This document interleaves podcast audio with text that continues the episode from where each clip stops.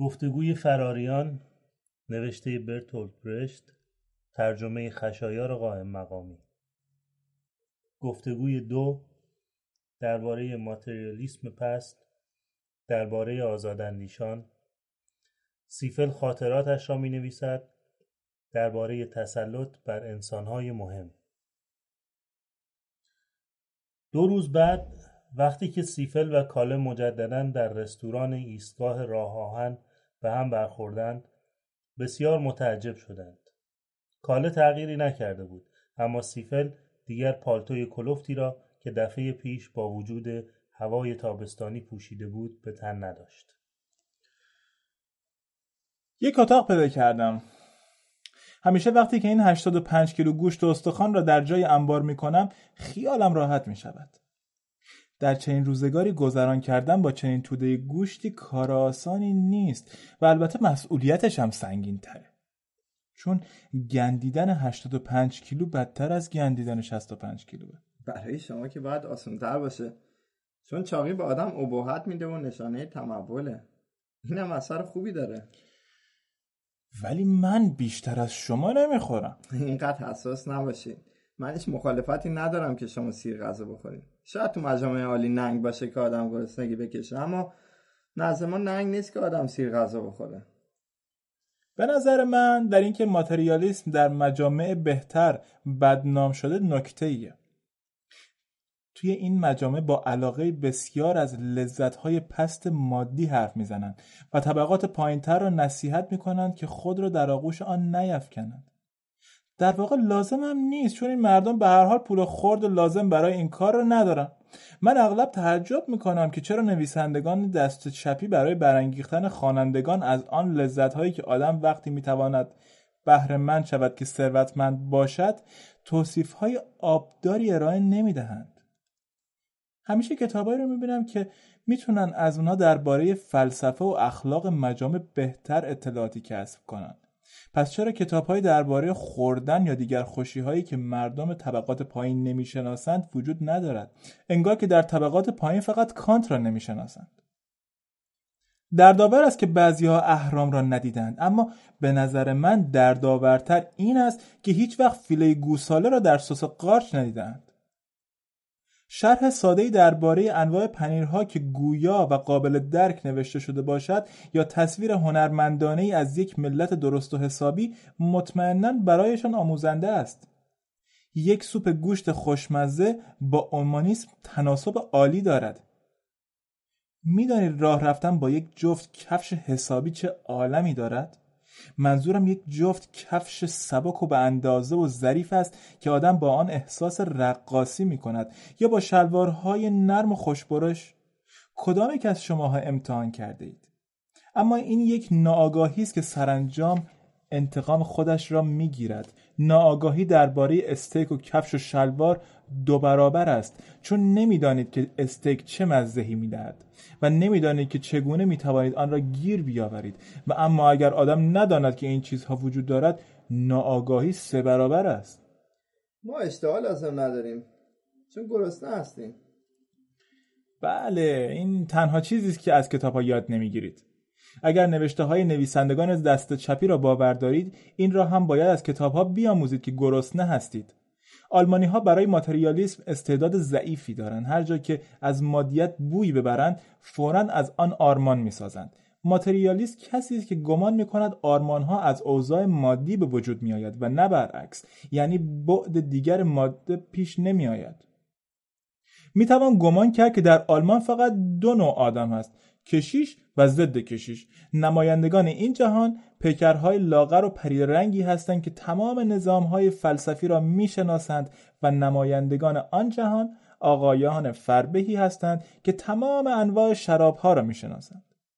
من یک بار مشاهد مشاجره یک کشیش با یک ضد کشیش بودم. ضد کشیش به کشیش تهمت می‌زد که فقط به خوردن فکر می‌کند و کشیش جواب می‌داد که طرف مخالف فقط به او فکر می‌کند. هر دو حق داشتند. دین قوی ترین قهرمانان و عالی ترین دانشمندان را پدید آورده. اما همیشه اندکی هم زحمت آور بوده. اکنون بیدینی آتشینی به جای دین قدم می‌گذارد که پیشرو است اما وقت تلف کن هم هست. اینجا یه نکته ای هست. منم پیرو مکتب آزاداندیشان بودم. اعتقاد ما همیشه ما رو به تلاش وامی داشت. فرصتی که برای رسیدگی به کارهای روزمره و شخصی داشتیم. صرف آشکار کردن اسرار سپاه سلامت کردیم. و مجبور بودیم زمان لازم جهت تبلیغ برای سوزاندن پس از مرگ و از وقت غذا خوردن خودمون جویی کنیم. گاهی به نظر خود من این می اومد که وقتی ما علیه دین مبارزه می‌کنیم اگه کسی ما رو دور تماشا کنه با این همه حرارت و ایمانی که داریم ممکنه ما رو یه فرقه بسیار متعصب بدونه. البته من کنار کشیدم. چون معشوقه منو در برابر این انتخاب قرار داد که یا آزاداندیش باشم یا یک شنبه با اون برم کلیسا. تا مدت های مدیدی احساس گناه می‌کردم. طوری که الان دیگه هیچ اقدامی علیه دین نمی‌کنم. خیلی خوشحالم که کنار کشیدید. عوضش به جای دیگه ای وارد شدم. و معشوقتانم نگه داشتید. نه وقتی اون منو تو اونجا که بعدا داخل شدم دوباره در برابر انتخاب قرار داد من دست دادم. دینم مثل الکله. وقتی که گرم شدی دیگه نمی‌تونی کنار بکشی. بدترین مشروب خورات سوچیا بودن. اونم تو زمستون. شوفرهای امروزی که داخل ماشینشون گرمن این خرج رو ندارن. منظور شما مخالفت با عرق نیست بلکه موافقت با موتوره. تقریبا. شما از اتاقتون راضی هستین؟ هنوز از خودم نپرسیدم. من اگه درستترین جواب و حل نهایی نتیجه برام نداشته باشه هیچ سوالی پیش نمی‌کشم و هیچ مسئله حل نمی‌کنم. اگه تو مردابی بیفتم از خودم نمی‌پرسم که طرفدار گرم کردن با بخاری هستم یا با بخار. در نظر دارم خاطراتم رو در این اتاق بنویسم. فکر می‌کردم خاطرات تو اواخر زندگی میمیسن چون تو اواخر زندگی که میشه بازپسنگری درستی داشته به درستی بازگو کرد. من هیچ گونه بازنگری ندارم و درست هم بازگو نمی کنم. اما شرط اول رو به خوبی تمام مردم این قاره واجدم. یعنی اینکه من هم احتمالا در اواخر زندگی هم هستم. البته اینجا برای نوشتن جای خوبی نیست چون من به سیگار برگ احتیاج دارم و سیگار برگ هم در اینجا به علت بسته شدن مرسا سخت پیدا میشه. اما اگه مطابق برنامه کار کنم می‌تونم کار 80 صفحه بزرگ را با 40 سیگار تموم کنم. در حال حاضر هنوز می‌تونم سیگار پیدا کنم. نگرانیم بیشتر از چیز دیگه ایه برای کسی غیر منتظر نیست که بشنود یک آدم مهم تصمیم دارد ماجراها و عقاید و هدفهایش را برای هم اسرانش گزارش کند. اما من این تصمیم را دارم و آدم مهمی هم نیستم. پس به این ترتیب می‌تونی موفقیت غیر منتظره هم پیدا کنی منظورتون یک حمله برقاسا از کمینگاه به نقطه است که دشمن یعنی خواننده خیال پرورانه از آن گذشته و نتوانسته به موقع حالت تدافعی به خود بگیره. درسته. خواننده وقتی می‌فهمه شما آدم مهمی نیستین که دیگه دیر شده.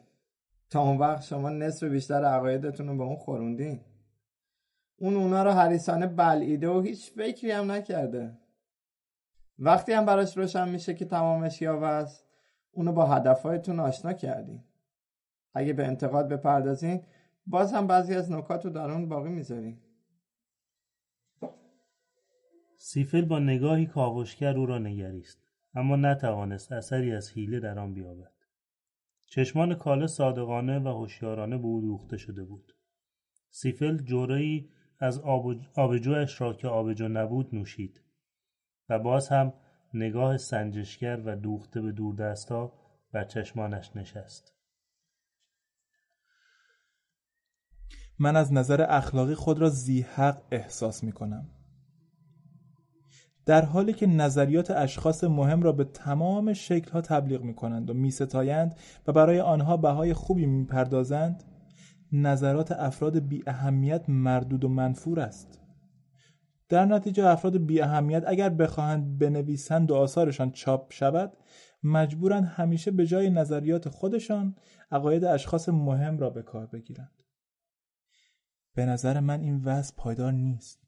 شاید بهتر باشه یه کتاب کوچیکتر بنویسیم. چرا کوچیکتر؟ شما از پشت به من حمله می‌کنید. فکر می‌کنید که یا که آدم مهم با وجودی که هایش هرگز نمی‌توانند خواننده را واقعا راضی کنند اجازه دارد یک کتاب بزرگ بنویسد اما برعکس من باید مختصر بنویسم چون می‌خوام عقاید واقعا بی اهمیتی را بازگو کنم. عقایدی که هر کس اگر خودش همان نظرها را نداشته باشد می‌تواند با آنکه نزد خود اعتراف کند آنها را نظریات خودش بدونه. تو اینجا با شما موافقم. اینم جزی از استبداد عمومیه. چرا یه آدم؟ هر کسی که می‌خواد باشه. نباید اجازه داشته باشه نظراتش رو مشروع هم بازگو کنه. و دیگران هم با ادب به حرفش گوش بدن. اینجاست که اشتباه می‌کنید. باید یادآور بشم که من در واقع آدم بی اهمیتی هستم اما هیچ و پوچ نیستم. مطلب یک کمی پیچ و خم داره. در عین اینکه آدم از هر شخص مهمی صحبت نمی‌کنه ولی پروا نداره که مدام از هر کس بی اهمیتی صحبت کنه. من در این مورد به شدت اعتراض دارم. در میان ما بی اهمیت ها هم تفاوت های بزرگی هست. همانطور که آدم هایی هستند که تا حد به خصوصی صفاتی مانند شجاعت و استعداد و از خودگذشتگی دارن. آدمهایی هم هستن که این صفات رو تا حد به خصوصی ندارن. من هم از این گروه هم و در این مورد یک پدیده استثنایی هستم و بنابراین هیچ و پوچ نیستم. من معذرت می‌خوام. اینکه آدم های بی اهمیت در روزگار ما در حال نابودی هستند دیگه مسئله ای نیست. پیشرفت در رشته های علوم و تکنیک و پیش از همه در سیاست باعث شده که این گونه آدم ها از روی زمین محو بشن. این توانایی شگفتآور قرن ماست که از کاه کوه می‌سازه و این همه آدم های مهم به وجود میاره. آدم های مهم مدام در توده های عظیمتری پدید میان یا بهتر بگم مدام در توده های عظیمتر به راه میافتند. همه جا تا چشم کار می‌کنه افراد زیادی هستند که مانند بزرگترین قهرمانان و قدیسان رفتار می‌کنند. در روزگار قدیم کجا این همه شجاعت و میل به شهادت دیده شد؟ جنگ های مانند جنگ های ما و دوره های صلح ما پیشترها امکان نداشت زیرا به فضایل بسیار آدم های مهم بیش از آنچه وجود داشت نیاز بود. اما وقتی که زمان این قهر ناقهرمانان سپری شد دیگه نظریت اونا جالب نیست. برعکس. آدم با میل زیادی با این احساسات و افکار کمیاب و بینظیر آشنا میشه. ما چقدر حاضر بودیم بدیم که مثلا درباره زندگی یکی از آخرین دایناسورها مطلب بیشتری بدونیم؟ منظورم اون حیوانات گیاهخوار بزرگی که در دورانهای پیش از تاریخ روی زمین پدید اومدن. آنها از میان رفتن زیرا احتمالا اهمیت موجودات دیگر را نداشتند اما درست به همین دلیل یک مطلب صحیح درباره آنها می‌تواند بسیار جالب باشد. اگه شما خودتون رو با دایناسورها مقایسه می‌کنین وقت اینه که خاطراتتون رو بنویسین.